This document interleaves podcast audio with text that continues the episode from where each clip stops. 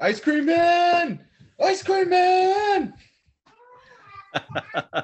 XO, XO in the same house. I'm coming from Jack's spot, so you know, sorry if my audio quality is not as good or as bad, but uh yeah. Well, shoot, this is couch co-op, and so we're we're couch co-oping, and it's the sidekicks, and you know, Dave's always been my sidekick, so uh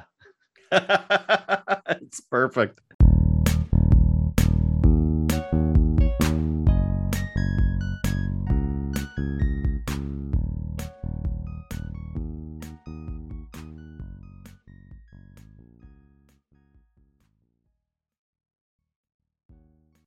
Hello, guys, gals, and non binary pals. Welcome to Couch Co op video game podcast. It's kind of like a book club, only for video game nerds. My name's Matt. I'm joined by Jack and Dave, and today we're going to talk video game sidekicks. But before we dive into that, we like to go around the table and discuss what we've been playing lately. So, Jack, what have you been up to lately? What's on your uh, hard drive at the moment? I finished Psychonauts 2, and the deeper I got into that game, the more I enjoyed it. Um, I'm very happy that it got a, a game of the year nominee last year because if it hadn't, I probably wouldn't have taken the time to check it out. And basically, just excellent writing, excellent craftsmanship. I mean, this is a double A game, but it really felt like they put a lot of time into it the worlds were creative and there was just all sorts of like nooks and crannies.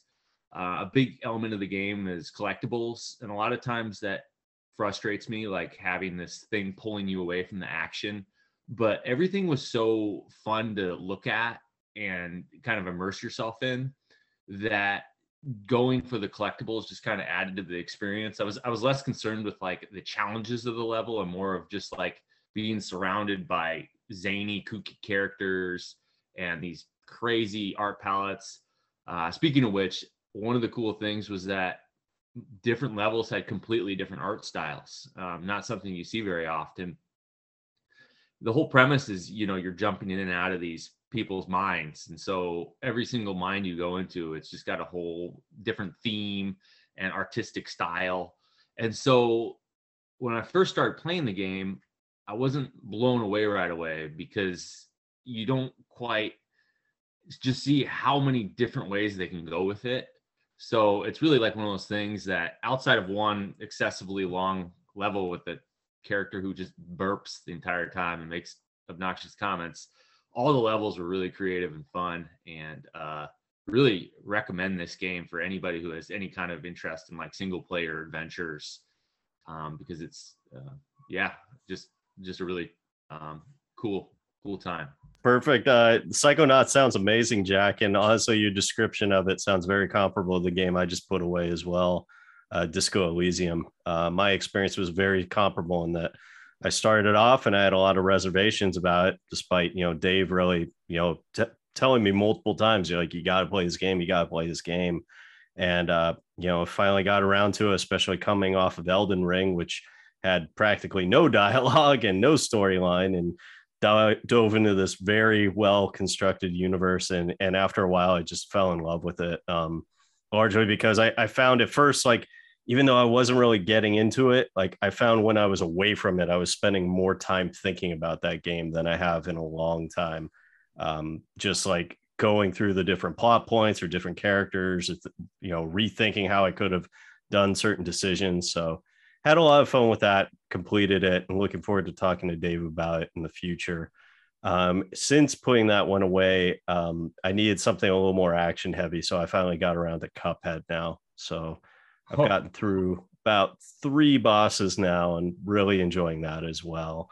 So, Dude, uh, if, if, if Dave were interested in that as a uh, as a multiplayer, I I could easily be talked into that because I mean I beat that game like five years ago uh, but they've released the DLC, uh, or at least they're going to. I'm not sure if it's out yet. It's, it's going to be out sometime. believe it came out today. That that oh, was part of the reason I, I picked it up finally was my brother had mentioned to me that the DLC was on its way. So I was like, I'll I've been meaning to get to this one for a while. So great excuse. What do you think about Cuphead so far, Matt?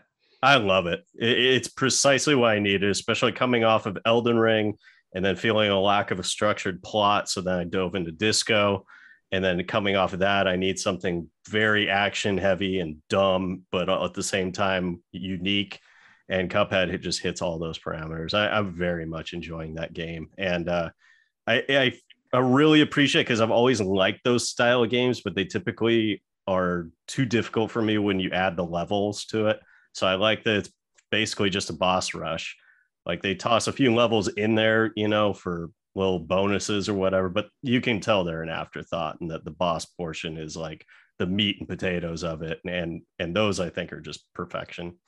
My understanding is they completely left the run and gun missions out of the DLC because the consensus was that those were the weakest parts of the game and really what people were into was the like you said the boss fights which are par par none i mean for stylistically and uh, at least on xbox was just like very crystal uh, precision on the controls. And yeah. No precisely. Uh, from my understanding uh, again through my brother he had mentioned i believe when they were doing the initial release that they they've tacked those on just to kind of boost up the replayability and just give it a little more depth, but fearing that the boss rush thing would put people off. But I, I think a lot of people, like I said, grew up playing games like Contra and stuff and really enjoyed part of it. It's just they're too damn hard to get all the way through a level and then fight a boss. And there's something mm-hmm. really nice about Cuphead, just being able to just keep running your head into a difficult boss over and over and not have to be concerned how many times you die and not have to care, you know, until you get the pattern down to do it. So really enjoying that one as well. Dave, what have you been up to, man? Uh, I just finished Marvel's Guardians of the Galaxy last night. Um, I I tried to push this as like a game that all three of us should play, and I'm really glad that I didn't because uh, I think as I'm not I'm not casual, but I'm not a pro gamer, and I guess in some definitions, but uh, I found like the combat to be just kind of so simple that it became kind of boring. Um, and so much of that game is based on it that it just kind of ended up becoming a slog after the first like five missions because I just ended up realizing that like so much of this, I mean, there's small stuff that were added on to spice it up. Um, the strengths though are the design of the levels are gorgeous um, when you're not trying to like tread through them in a way. I guess when you get those scenes where they kind of got everything spread out, you kind of realize you're in a pretty cool area.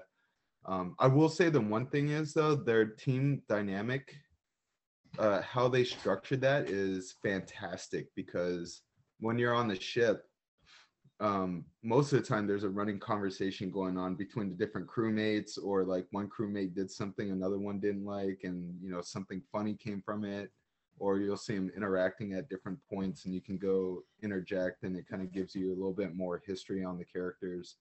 Um, i thought that was really really cool. And as for as many games as i played where you got teammates like that's pretty rare to see this constant interaction.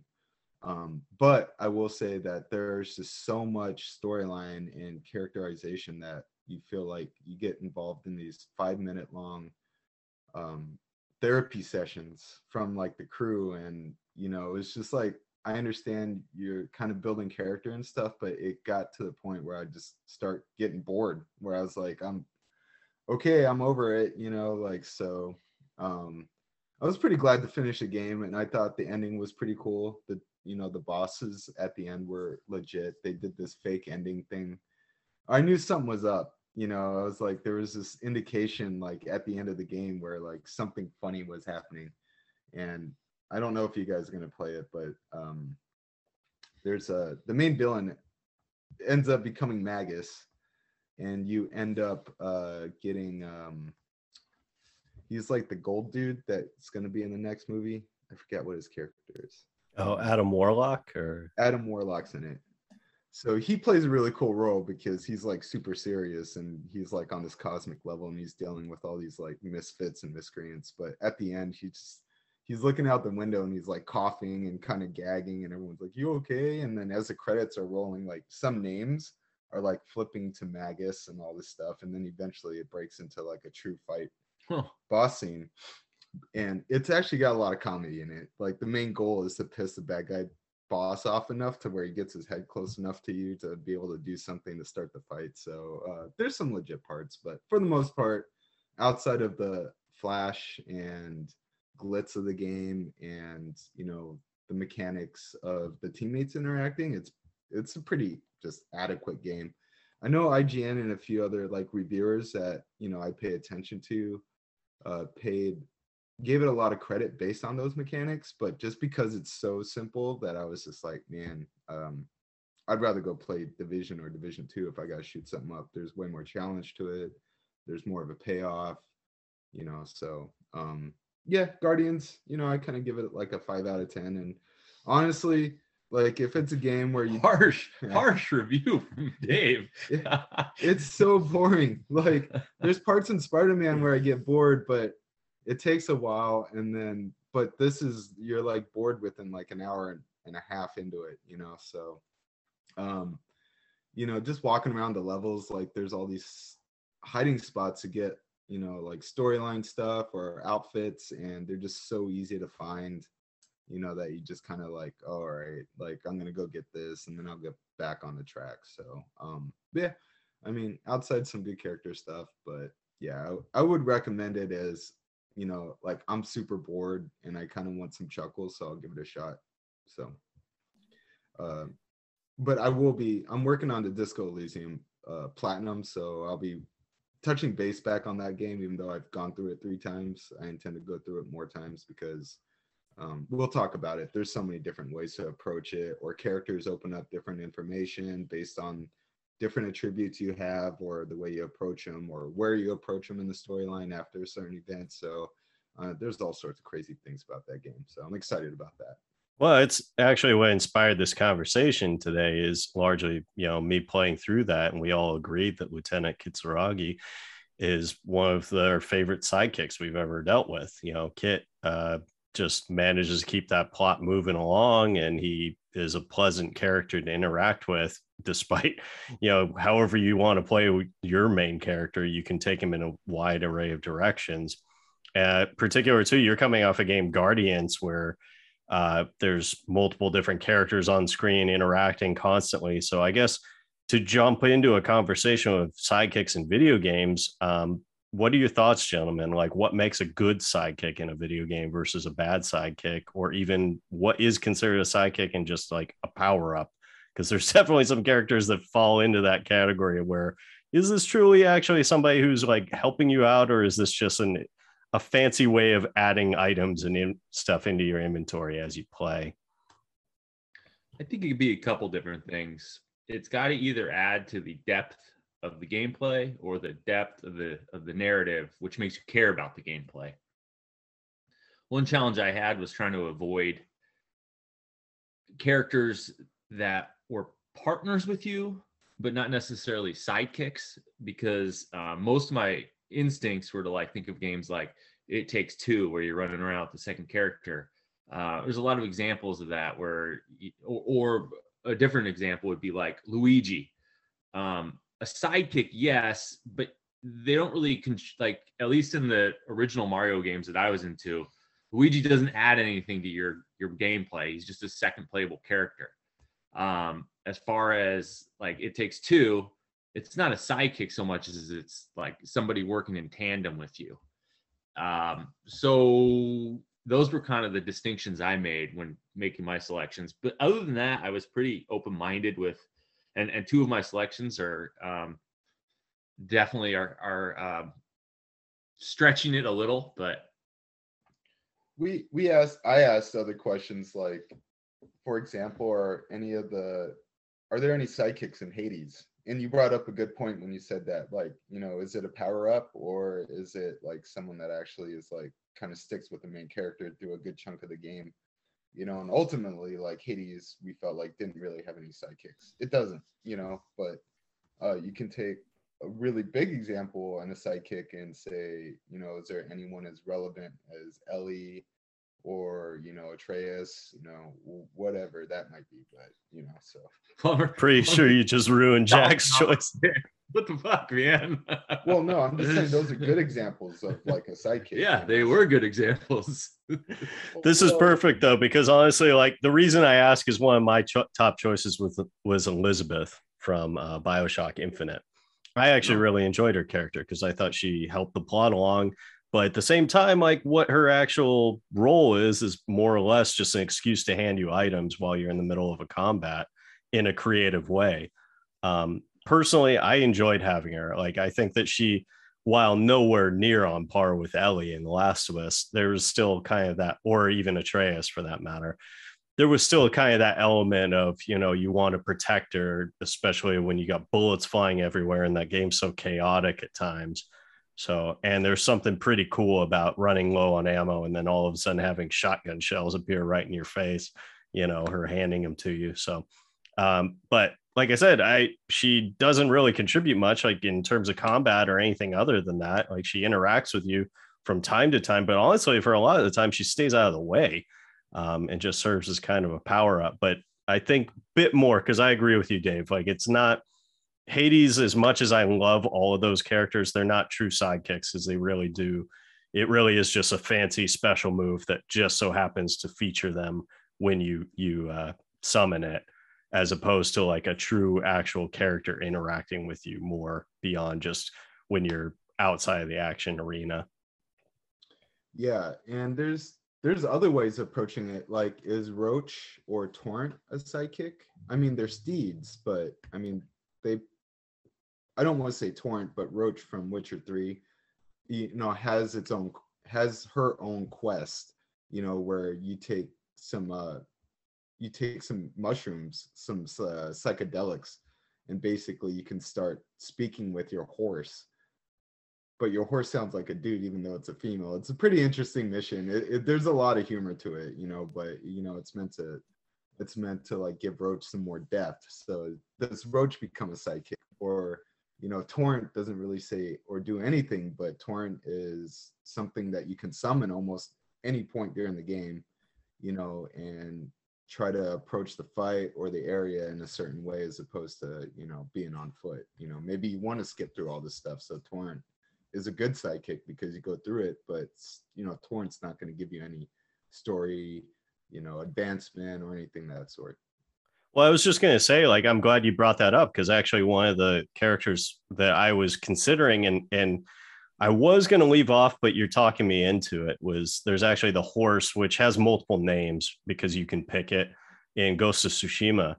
Um, that character actually, it's just like you know, go, um, Torrent, and that like you can summon them in and you know use it to move throughout the map in a quick manner. But um, they wove that horse into a major plot point in that game that is just like I, I won't ruin it because it, it is a good game and I, I hope people do go out and enjoy it. But um, I was very impressed how they utilize it as actually a major character arc um, for seemingly just a character that only exists as a means of transportation. But it's like um, there's just subtle ways that they like because of the presence of it constantly. It just you know you do form a bit of a connection, which is something that happens, I think, with any kind of video game like that, that it's expansive and you have long periods of time where you're just kind of navigating a map where you realize how little things mean much more to you in that regard. But uh, going from that, Jack, you know, I have to ask because you, it seems like you picked the two best ones that I could think of as well. Uh, so, what was your logic? Like, like walk me through, like with Ellie, like beyond, like we all kind of have a general idea, but especially you uh, you know, I want to hear what a father has to say about El- their impression of Ellie. Well, we've covered this a lot in previous pods, so I won't go on at length. Uh, but the, I think the main contribution of Ellie, I mean, yeah, you can say that it's a good sidekick and that um, Ellie in, in, the first Last of Us, when when she is the sidekick, she doesn't provide or she doesn't get in the way. She remains silent. She doesn't interfere with the gameplay, even though she's she's always present. And then at some at a, a certain point, you actually get to play as her. Uh, but really, what I think Ellie adds to that is is and, and Naughty Dogs, particularly in the Last of Us series, does this so well, is they bring in characters that what could otherwise be kind of a one-dimensional game. They bring in characters that really provide the emotional oomph of that game.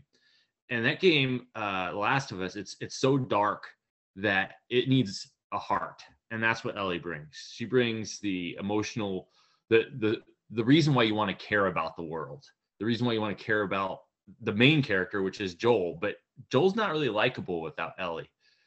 Ellie's the one that brings all the just that that reason that makes you care about this world. And I mean, it's kind of cool because Ellie's the sidekick in the first one. But going forward to the second one, and if if you're gonna touch base on any of these characters, please cut me off. Um, the second one, Ellie's no longer the sidekick. Ellie's out on her own, and they bring in three sidekicks for the second one, but they all provide something. That game doesn't really have a heart anymore because Ellie's Ellie's there. Like you care about her. You know, you you don't need a reason to care about this character. You've already got the history. You know the you know all the reasons why you want to root for these characters. But what it does lack is is just any kind of laughter and lightheartedness. It's such a dark, grim game. So they bring in these three characters, Jesse, Manny, and Dina, who all just are like brimming with life and just bring like this necessary sunshine into the game. Without those characters, it would have just been this claustrophobic slog that it almost at certain points in the game it really does kind of dip into. So having these sidekicks um, there to really to really just bring the emotions that that kind of um, make you care about the worlds uh, is is is why this is like the number one games I think of when I think of sidekicks. Uh, my other two examples are are much different kind of um, ideas. I was going to say, like, you're absolutely right with all your points there. And the second one, I think that that's why my initial first impression of the second one wasn't as great because I didn't have nearly as much connection to those three characters the first time around. I, I just felt like they stood out too much as that's the reason they were there was just to bring a bit of lightness to an otherwise extremely dark experience. Um, I appreciate them much more the second go around. I think getting some sp- space from just getting through the main plot and like being able to appreciate the game again, like for everything it offered. Because I think what made me really appreciate Ellie so much as a character in the first one is, and I think why it's one of my favorite games is largely because she brings so many of the set pieces in that stand out because of those long drawn out conversations you have where you're just kind of approaching the action area or if you're just kind of when they're milling about like Joel and her just their rapport is so on point. Because you're right Jack like another one is like Sully and Nathan Drake, like their rapport was like kind of sold the early Uncharted games of just like the way they feed off each other and their energy is so great and it helps lend itself to the pace and what you're expecting. And with Joel and Ellie, it was kind of like this such an innocent conversation, knowing full well you're about to enter into an action set piece where they're both going to be like running for their lives and fighting off all sorts of gnarly things, be it human or creature. So I think that yeah, she's one of the best examples in the first one of a character who just like conveys a real humanity uh, that really like takes you away from just the classic video game trope of just being a figure running through, running and gunning anything that gets in your way. And really, I think that so much what made the ending of that game stand out was just how much you grow to care for her as a character and how it does force you to really, really consider if you were in Joel's position, you know, the response that you would have. Because even though, like, we all tend to agree that he's a murderous, horrible bastard, there is that that part where it's like, well, you messed with the wrong gal. So, um, but yeah, I, I really can't say enough about you know how much that sidekick character really sells those games and makes it what they are. So um, but another one that we're moving on from, unless Dave, you have any thoughts on Ellie with The Last of Us?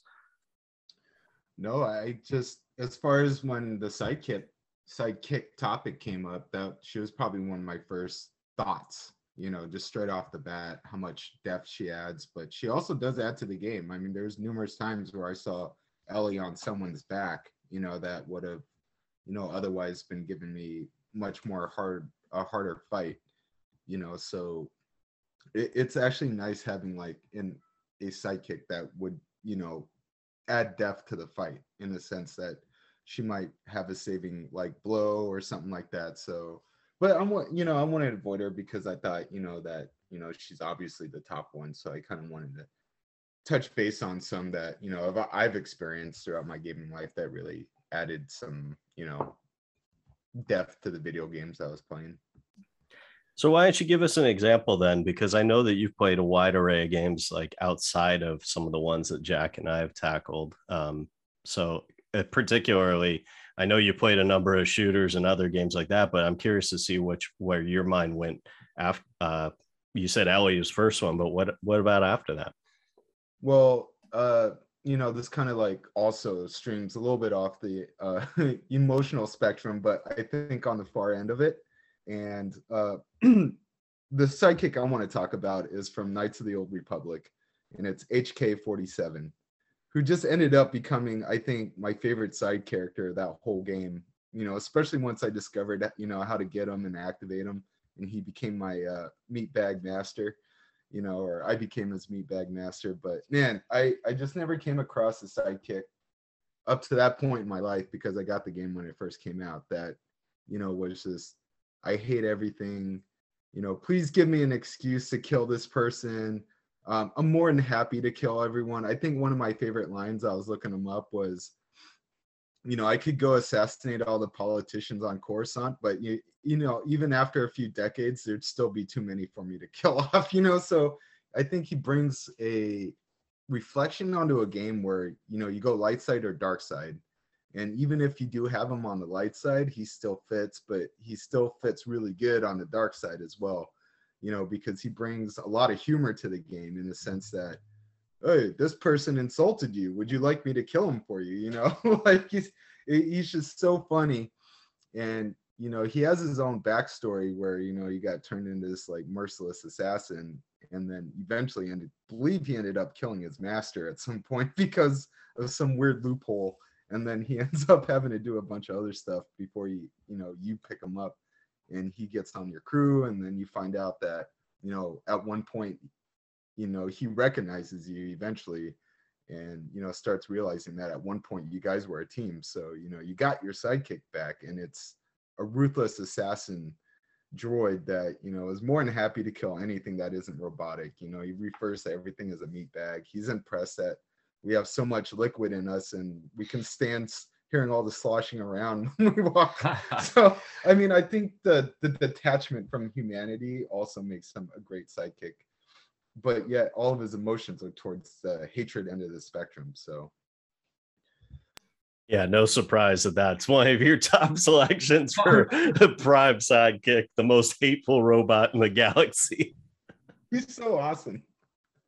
You know, everything starts off with inquiry. Would you like me to kill this meatbag for you, master? He seems to be insulting you, you know, so it's just it's so much fun having that voice just interject into the conversation where you know my first playthrough was dark side so it was like yeah kill this guy like let's take him out so um, great uh, and you know, off the beaten path. I don't think Jack's played it, but I'm pretty sure you have at some point in your life. So. Yeah, no, I, I remember that one. So I, I'm really glad actually that you harkened back to a game that is from an earlier era of gaming that, that we all weren't like. I don't think any of us were uh, talking about them back then or knew each other yet. So, um, Jack, what else do you have for sidekicks for us? Well, uh, building on Plumber's droid, I don't know if it's the most hated droid in the universe because I I'm, I'm dipping into Portal 2, and this is in honor of uh, the Switch releasing the uh, Portal pack yesterday. I've been waiting for close to a decade to play the original Portal. Uh, I don't have uh, easy access to a PC, and I was always trying to hunt it down on Xbox, but it was always a pain in the butt. And so I'm pumped. Uh, last night I scooped up the uh, Portal pack, and sometime in the next few weeks I'm going to play the the original Portal. But um, Portal Two has a character, uh, a droid, um, uh, Wheatley, that is well renowned. Um, and it's kind of cool because the main uh, character of Portal is a human, but all the life, the humor, the fun from that game comes from these two robots, Wheatley and GLaDOS. Uh, GLaDOS being the uh, villain early on in the in the game, and it's Wheatley instantly like you wake up and it's just pulls you into this world with these fun quips and like uh just talking about the world but like making it uh kind of i don't know there's just a humor and um so basically he he uh he she i don't know uh the robot leads you through this through this um through this area and is just always there kind of providing commentary giving you you know a, a pathway. And eventually there's some pretty cool uh, twists that come along with the character. I won't get into those right now because i, I uh, i'm hoping some of our listeners are picking up that switch pack just as i am and are going to be able to experience what is one of the three or four best puzzle games that has ever been released but um, i am really looking forward to popping on portal one Yeah, uh, Stephen Merchant uh, is the voice actor for that one, and he's always hilarious. So uh, I've heard nothing but amazing things. He pops up. That character pops up on almost every list of like just beloved video game characters in general. So uh, no surprise, given your penchant for puzzle games, that you made that one as well. I was curious to get your opinion because I didn't know if you found them annoying or not. So that's awesome. Dave, thoughts? Yeah, is he more like the paperclip from Microsoft or Guilty Spark from Halo? I mean, like you you know the the paperclip always giving you tutorial stuff on old Microsoft. oh yeah it's Yeah. been a while but what's the other one what's the other reference Guilty Spark is a robot that you find in Halo, and it seems like it's your friend until it's like, oh, by the way, you're helping me to like set this thing off that's gonna destroy all life on the planet. i would You're say like, more guilty spark Okay, all right, definitely a lot more uh definitely a lot more personality than that paperclip I'll you that much. well, which one's the villain in that comparison, I suppose? Um, all right. Well, hell, I, we should go back and give a little more shine to him because, uh, like I said, I'm fresh off playing disco, so I do want to talk a bit more about uh, Lieutenant Kim Kitsuragi.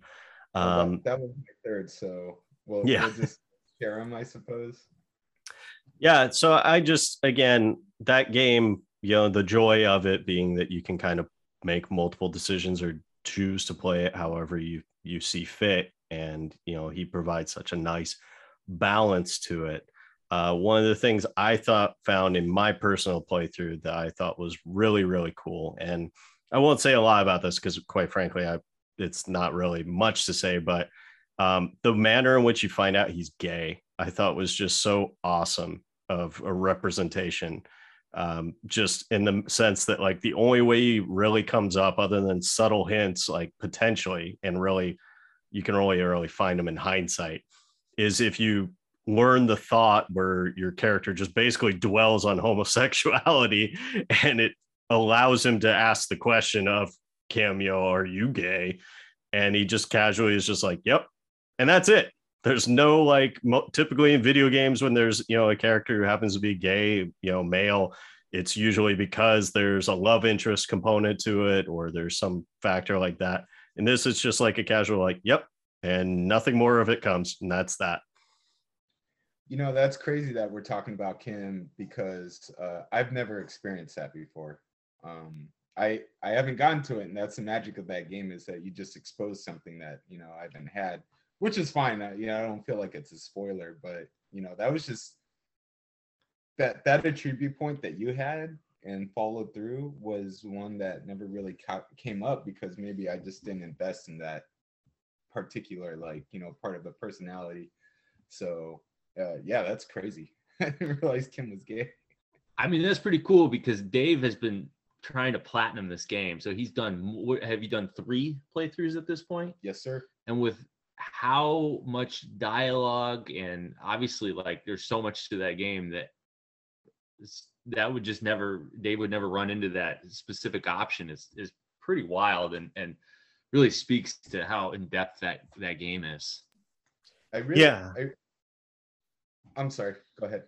No, no, I was going to say, yeah, absolutely. I mean, that's the joy of it is just seeing how thorough they were with the different plot points and all that. And like I said, I just think it's so cool the fact that like it's not like one of those things that like hides in plain sight throughout. It's it's very much he's just a character and that just happens to be a dialogue thing. And mind you, the thought, the only reason the thought pops up is if you have excessive conversation with the only two other gay characters that I'm aware of in the game, which are a male prostitute and his politician lover, which are just, you know, classic stereotypes. So it's actually really refreshing if you badger them relentlessly with questions that you can learn, gain this thought. And actually, with the thought, the only perk you get from it is actually your character Tequila or Harry or whatever the hell you want to call him um, loses the ability to give a shit about people's like he stops obsessing over their sexuality. Like he just like finally gets to a place where he's no longer concerned about everything but it only comes from like reaching this place where he can just ask him like wait are you gay? Or maybe i'm gay. Like so. Uh, the thing with Kim is I feel like he is almost like written to be a fit tight over the lead. We'll go with Tequila Sunrise because that's one of his coolest personalities. But um, that's what I loved about Kim was that no matter how crazy your character got, he was always in a position to kind of base base it back on Earth and to reinforce the main character in that hey you messed up let's keep going you know i see i see that you are doing things and his eternal patience but also his like sense of humor which is very dry and you know and it only comes in like small parts in the sentences when you know for example one was talking about how legendary tequila sunrise must be around the police precinct and he's like oh if you only knew you know that's where the humor is because yeah the whole precinct knows him and it's all over the place you know so um that that's what really drew me to Kim. It wasn't, you know, I didn't even pick up on the fact that he was gay. I know he was into cars. You know, I know he's kind of like an Asian stereotype in this world in a sense, and he has had to deal with racism and but yet he's this uh, person that takes his job very seriously, you know, and his job is to work with this detective from a different precinct on, you know, a case. And he trudges through with you and there's an ending I get where, you know, I don't want to go too far into it, where Kim leaves you and then you pick up another detective to help you out. And, you know, that becomes your sidekick. And, you know, when I tell you who it is, it's going to blow your mind. But uh, once you switch over, you realize like what you're missing in Kim, like how he adds to cases or what he has to say about certain cases being picked up as opposed to the other sidekick detective that you would pick up on a different playthrough. Um, so, uh, that's I mean, Kim ultimately became one of my favorites in a sense, and really, like I told you, Matt, was held that game together for me because I don't know if I could have gone through that without him basing it back into reality. Like you just running around with this crazy detective with nothing bouncing off of him, you know, is what I think made that dynamic really good and is kind of like a secret engine to that game. Yeah, I wholeheartedly agree. Um, and I'm sure we'll discuss him a bit more too when we do discuss Disco at length. Because again, I, I think that we just touched on briefly just how awesome that game is. The fact that we can all have different experiences. You got to tell me who who's the replacement if you lose Kim? Because I tried really hard to irritate him, and I still ended up having him at the end. So, What do you want me to tell you? yeah, you got it. You got to spoil. I don't think I'm playing it again. I'll tell you that. Well, Kim Kim dies in the shootout Gotcha. if you fail it, and um, Cuno ends up becoming if if you did the right things with Cuno, Cuno ends up becoming your detective partner. So having that around as your detective is amazing in its own rights. But I mean, it's just like it's not Kim, you know. And you know, it's kind of like as I was playing through it, that I was like, Kim would have something way smarter to say as opposed to interpretation of what is happening with the you know so you know, That's perfect. Cuno, Cuno doesn't know Cuno's just a kid like Cuno don't give a shit. so, uh, yeah, so that's why I was like, you know, Kim is one of the better sidekicks I think out there. You know, outside of Ellie and you know Atreus, like he's probably one of the top ones. So let's dive into Atreus then. Jack, did you have any thoughts or consideration for him on your list? Actually, I'm gonna go a different route. Nice. Uh, it's Pride Month, so I'm going with Madeline from Celeste. Okay. And, uh, Madeline is the main character. Never actually called Madeline in the story, but um, basically what Celeste, the backbone of the what is amazing gameplay that we've talked at length about, is that it's this uh, character who's dealing with depression and anxiety, stress, trying to accomplish climbing up this mountain, which is kind of a metaphor for the trials and tribulations in life. And early on in the game, a character appears in the mirror, a reflection of a dark reflection of herself that is really just like the negative personification of the character. And as it goes on, this character Badeline is is basically a deterrent. At one point, it's chasing Madeline, and you have to, you know, go through all these obstacles, and it's it's trying to get you. And throughout the story, Madeline is always trying to beat Madeline down, just give it all this terrible like life advice and negativity. And Madeline's constantly shooting back at at this creature that is is dragging, you know, as a and it turns into like this pretty um meaty uh story and and really provides a lot of emotional depth. And you might be asking, like, where's the sidekick portion of this? Well, what's cool is Madeline starts to come to grips with who who they are. And all of a sudden, towards the very end of the game, the two merge and become one because they accept, Madeline accepts who they are. And throughout the last level, you get um i mean this is a 2d platformer. So you have a jump and then you get a dash. But once Badeline merges you all of a sudden get the double dash which is an awesome gameplay mechanic. It's like double jump but it's a double dash. It's way better. And so just to have like this story narrative that is at, in the beginning of villain um have this seamless narrative um thing where they they become one and it adds to the structure of the game and then throughout the final world they work together to to come to a conclusion in the game it's it's just really it's it's it's a beautiful story and uh something that really kind of provides a, a backbone to what is an incredible game uh, but sorry matt i interrupted you i just no, uh, no. I, I actually let's run with this because I actually want to say something too on that. Um, thank you for bringing that up because I didn't even really consider that, but you're absolutely right. Like the finale of of the game, and mind you, I didn't do any of the extra special Jack stuff to get the super secret ending. I just completed the main campaign, but the main ending is, phenomenal for that very reason of just like you go through all this with this nemesis and then when they merge it's such an awesome feeling like just as you're crushing those last levels with that new power up and I, I just think it's remarkable because it's such a personal tale of the creator of the game um, who you know it, it really is their their own personal life story told through the narrative of video game.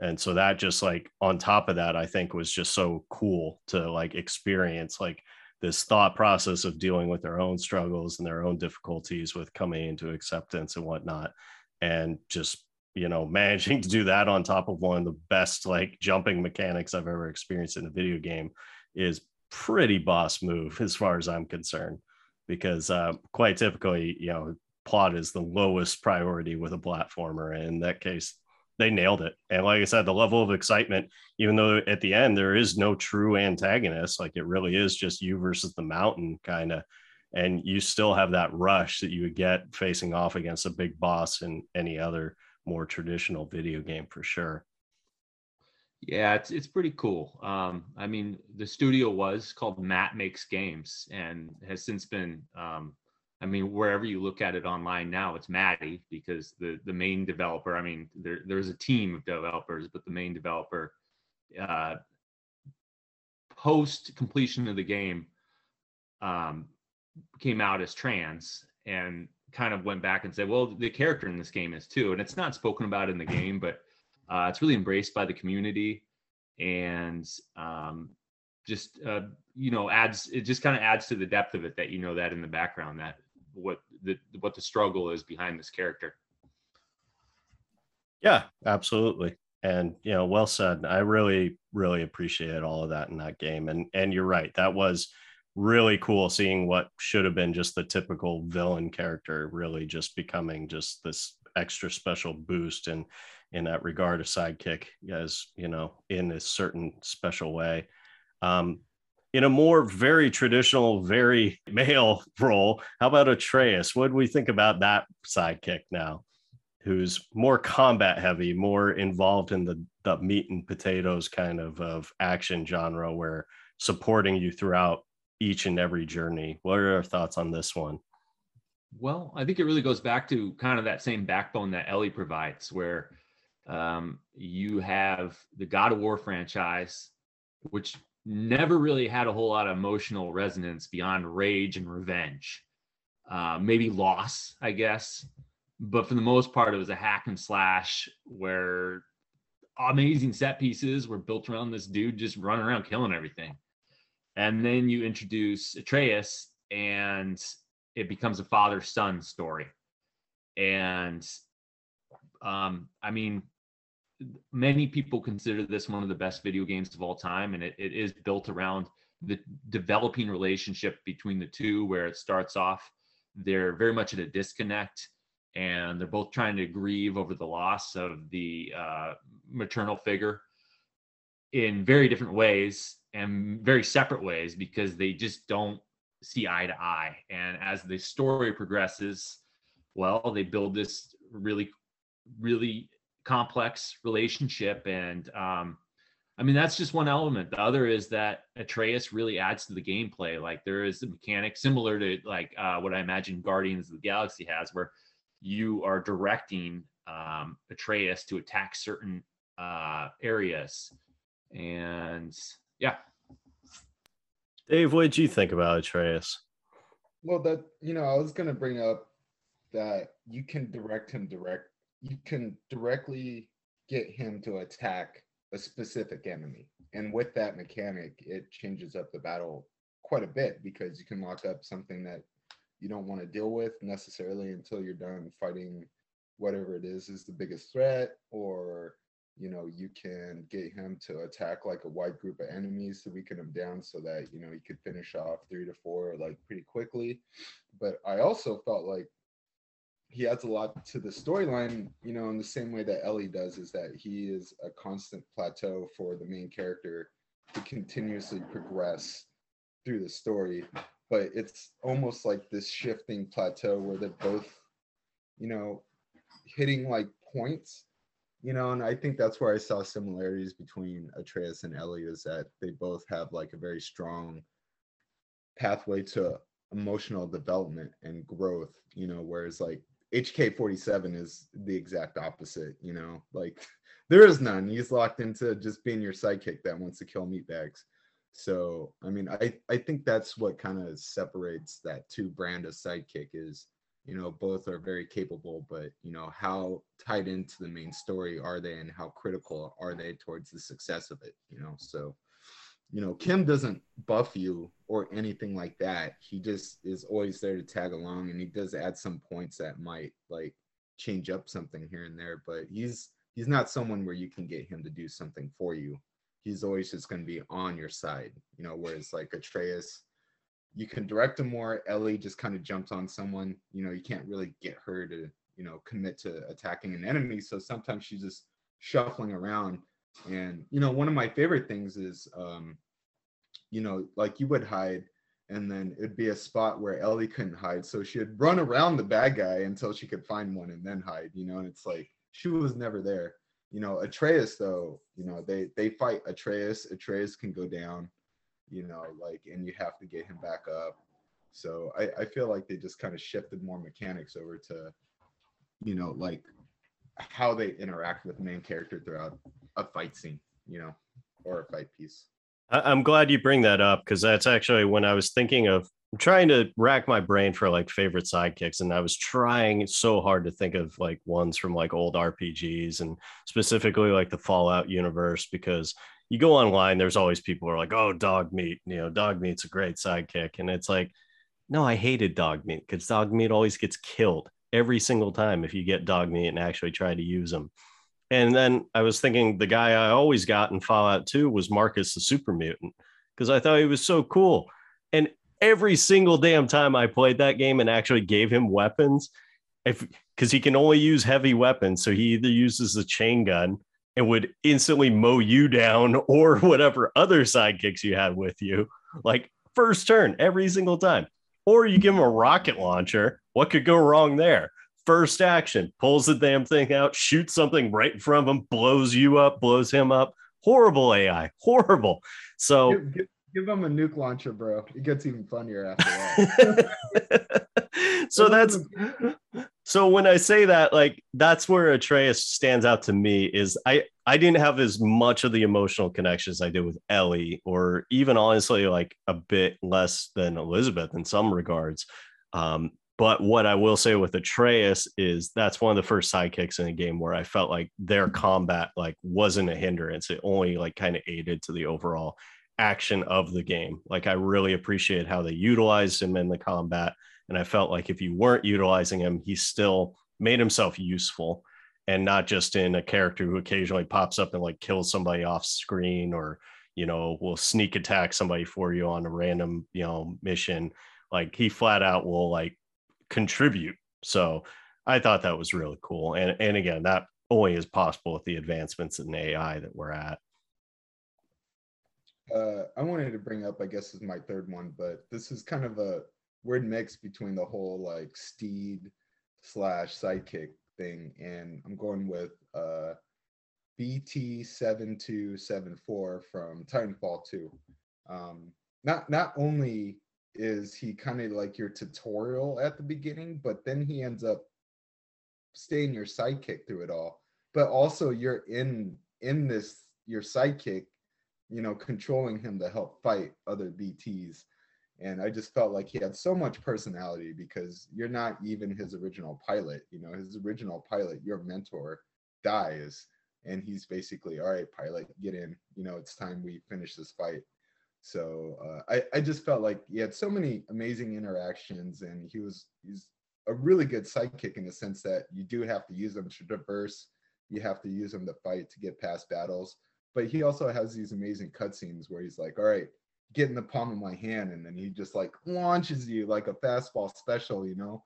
Or he comes out of nowhere with like an excellent save on, I believe, some of the cutscenes. So um, and the thing is, he's not always present. You know, there's a few missions where you got to deal with some chronology stuff, you know, that's tied into the story. But, you know, that kind of makes it all that much more cooler because you're like, wow, this is a lot of fun. But, you know, I liked having BT with me, you know, this big giant hulking robot that seems like the favorite uncle, you know. So, um, B- BT to me was like a really good sidekick to bring up because not only does he carry you through the game or throw you through the game, but you you need him to get through the game, you know, and or and he becomes more and more impressive the more you build him up, you know, and it just becomes so much fun utilizing him within Titanfall 2.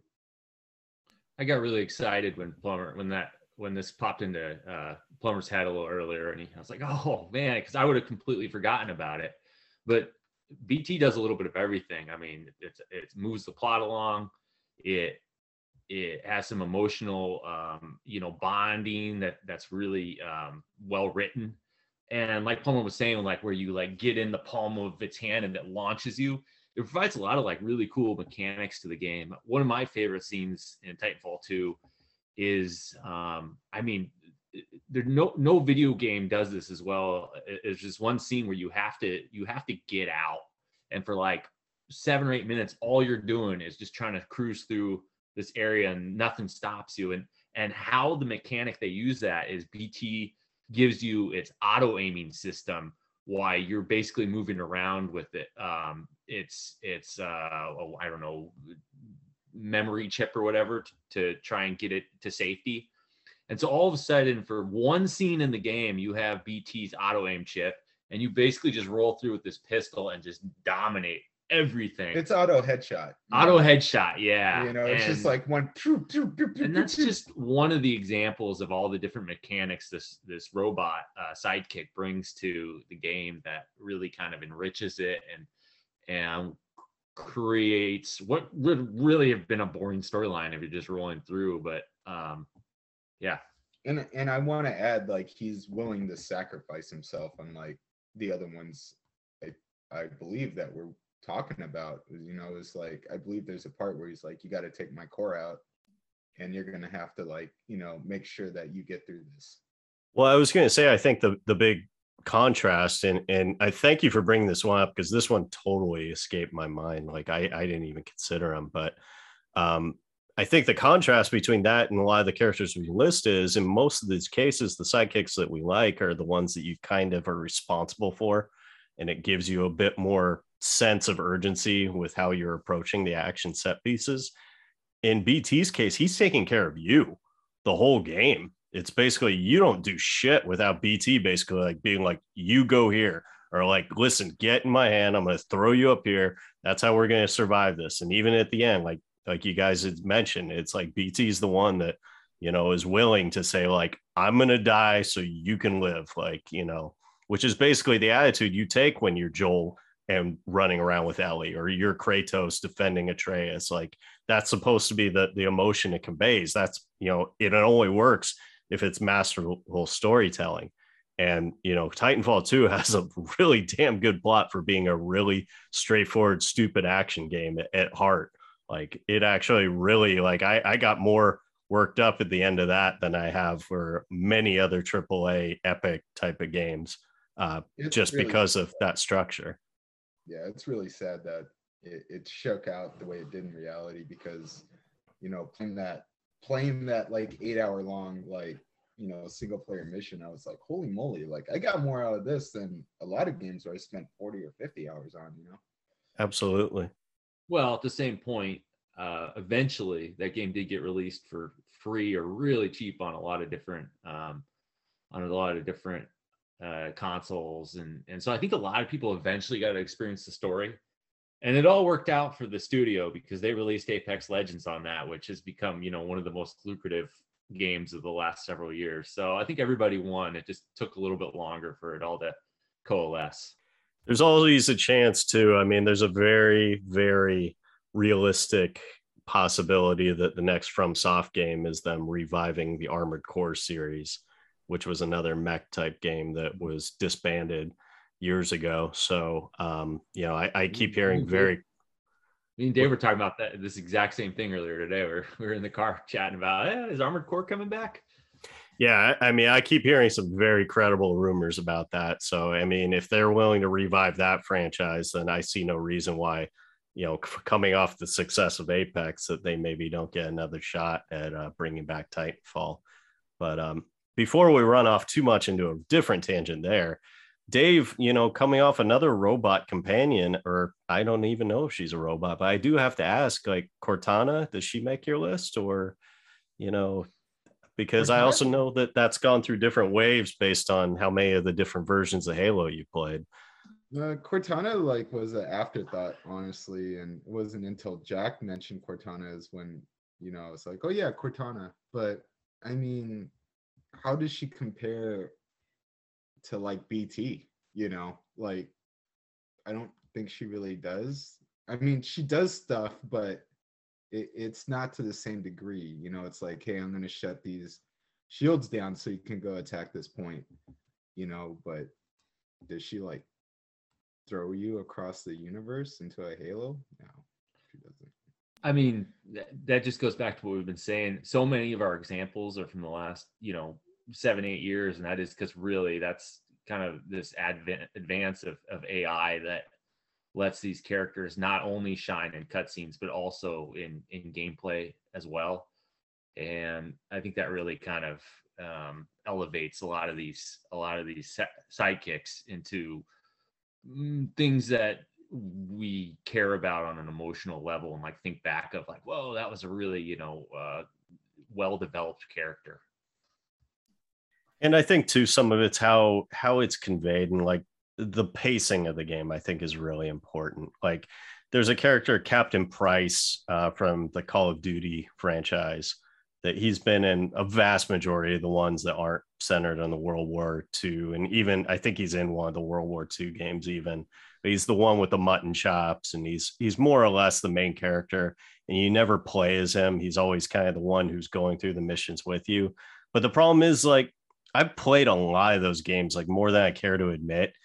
And I've quite frankly like barely notice him because those games are just so frantic and you barely are paying attention to really anything beyond run, strafe, and shoot and kill. Like, so, you know, I get why he's there to advance the plot, but you don't get those like nice moments to breathe and actually appreciate this character and what you're going through with them. Like, you contrast that with Garrus in, you know, Mass Effect series, who, you know, some people may find Garrus to be very boring, but his presence is such an welcoming figure after a while because as you progress through those games it's like just having this steadfast like sidekick throughout that like you just like realize and they have such a cool moment in the end of the third one where they kind of bond together him and Shepard depending on how you play it of course but of just kind of like having that last moment of just realizing like everything they've gone through to get to it. Like that's to me i guess only works because of all those long stretches where you just have many little dialogue sessions where you have moments where you walk along. Even the crap Plumber talked about with the Guardians of the Galaxy with those therapy sessions. If the game's done right, that actually adds up and really helps you create a bond versus just a character who appears in the periphery and all these action set pieces that you know it doesn't really feel like you're experiencing anything other than they just happen to be in your range of view the whole game so um, I, I know we discussed, uh, well, part of this is supposed to be bad sidekicks, and um, I, I don't want to push us off the good ones. Uh, have you gone through like your list of sidekicks? I feel like all three of us have, but yeah, absolutely. So you know, I it was something that you know we we really got tipped off on like probably about 30 minutes before we even started this. And you know i was like wow i don't know if there's any really bad ones. There's none that were like standouts like the three i mentioned or you know the ones that everyone here mentioned. But uh I, i'm gonna put these guys on the list. It's pretty brad but any bethesda companion or sidekick is horrible um, Lydia, for example, loved to stand in doorways, and it was always such a struggle to get out. You know, to get her to move, you had to like go through all these different steps to get her to get out of the way. Uh, she died often to the point where like I knew I I would almost have to make a save after I've just cleared a small room in a dungeon because she has all my stuff, you know, and that's how I use the sidekick is like portable destructive storage, you know, that just walks around with me. And you know, my favorite out of all of them was Strong from Fallout 4 because I haven't played too many Bethesda games, but you know, the milk of human kindness, you know, and the fact that he's able to carry so much, and I just gave him a big hammer, and most of the time I just sent him into a crowd first just to see how he'd react. But I mean, the, all those Bethesda companions, sometimes they're looking away from you when they talk, sometimes they're standing in your way Sometimes they kill you if you give them the wrong weapon. So I, I would definitely like to nominate any Bethesda companion as the worst sidekick that you could possibly have. I can't argue with that at all because those those are the epitome of terrible sidekicks. Um, a close runner up, I guess, would be Resident Evil sidekicks. I feel like anytime you're saddled with having to take care of a character in those games, it's awful. Just lots of slowdown and really just takes you out of the whole element of the game. Um, and, and I think that I appreciate where we are in gaming that we are starting to see less and less of those terrible sidekicks that really just like all they do is hinder your experience throughout. But um, Yeah, I definitely understand the pack using them as a pack mule mentality as well. Like I said, that's what pissed me off so much in Fallout 2 when the super mutant would just mow down whatever character I had loaded up with all my equipment. And then I have to go unload it all. And now I'm over encumbered and can't fast travel. It's bullshit. Yeah. Um, and then one I, I looked up a list and I was like, I haven't played that game. I don't know this character, but someone mentioned the Marines from Halo 2 and just just how bad those guys are too. Like they pick up the worst weapons. You're like, why are you picking up this like little plasma pistol when there's like a sniper rifle next to you? Like, come on, dude, get with it. We're storming a beach. Jack, you have any terrible uh, sidekicks that come to mind? No, I'm bummed. I'm I, I'm underprepared. I, I'm the whole time I was kind of aiming for this pod. I was just thinking like best sidekicks so since you shot me that text earlier, I didn't really have a chance to like go through my games and and and I know they're they're out there because I remember playing games where I was just very frustrated with the AI uh, of certain characters, but I can't think of a good example. So I got a question. I never played the Arkham games. Uh, was there ever a point where like Joker became your sidekick, or you played as Joker or something like that? I think in DLC he's I believe he is in your head as like a um okay but he's not like working with batman no in fact he's, he's like a negative presence that's like manipulating and i don't even know it, it might just be a figment of, of your uh imagination based around like scarecrow's gas or something. I forget what the exact plot point is. It's been so many years. Yeah i i can't remember. I don't recall a moment where you actually work side by side, like you do missions for him more or less. And the only sidekick I in I use that hesitantly is Catwoman, and even then, like that's less a sidekick and more just a character that you play as a few missions, honestly, or at least that was well, how I felt.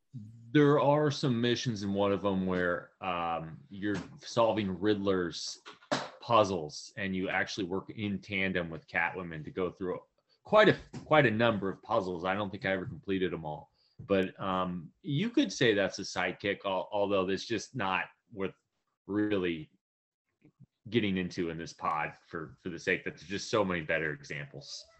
Well, I think that we'll come back to this one more or less, it, it be it in terrible sidekicks or even just maybe ones we missed because obviously we you know have more thoughts on this i do want to leave with one that's probably one of my hall of fame terrible ones and that is that damn dog from duck hunt because the amount of times with that dog that i tried to shoot it when it's laughing at me for missing the target like it's no wonder that like I grew up to love games like Grand Theft Auto, where if somebody like cuts you off or yells at you, you can just get out of the car and pummel them. Like, because that was me unleashing all of that hatred I had for that dog years and years ago with that terrible pixel pixelated screen buckshot or whatever the hell you're doing. Uh, always stood out to me as just the worst of the worst. Uh, when I recall back in probably like 88 when I got my first Nintendo, uh, my dad took an interest in duck hunt because you know he's in the military and he's like, oh, I'll, I'll check this out, and he would miss and the dog would come up and he'd start trying to shoot the dog.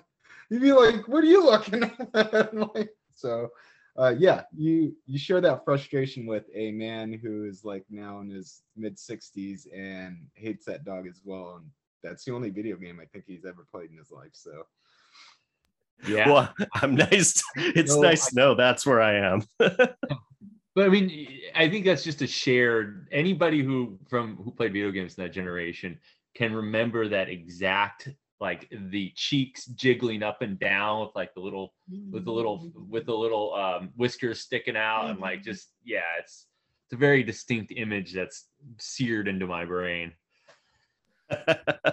All right. Well, that to me, like I said, it is one of my tops. Gentlemen, you have any other last thoughts on sidekicks and video games? Yeah. Did anyone think about Tails? I mean, if we were going to go for like true like of the uh, the classics, I, I would probably pick Tails honestly over Luigi for all the reasons that Jack said. Like I'm too old to have experienced the Mario games where Luigi's either the main character or actually has a different personality other than player two Mario. So Tails felt like a true distinct sidekick. And actually, uh, their appearance in the second Sonic was a pretty cool way to introduce a sidekick mechanic and not only make it so you could play as a couch co-op experience, but also play it by yourself and have an excuse to be bailed out if you missed a jump or whatever. Well, I'm pretty stoked because this is couch co-op and I got my homie Dave here. We're going to get these kids to pass out and then we're going to get down on some video games and uh and and and do it like it was uh 1999. Yeah. That's what we're doing tonight. What do you- no, although I did do one of those earlier, just because I yeah it it pained me so much to watch Plumber play play the game. He's supposed to be asleep. So he's not I really woke up. sleeping. I woke He up just and he's got like one on eye open. imminent death. No, I was asleep. I just woke up and I saw you were about to die, so I had to bail you out. And I- he only made it like another four floors because he dug himself such a hole. But, uh, Until he woke up and then he was like, "No, do this," and I'm like, "What?" I'm confused. and that right there is why we love video games. Jack is a bad sidekick. but it is good at those. All right. Well, with all that being said, this has been Couch Co op, a video game podcast. Thank you so much for listening. Take care.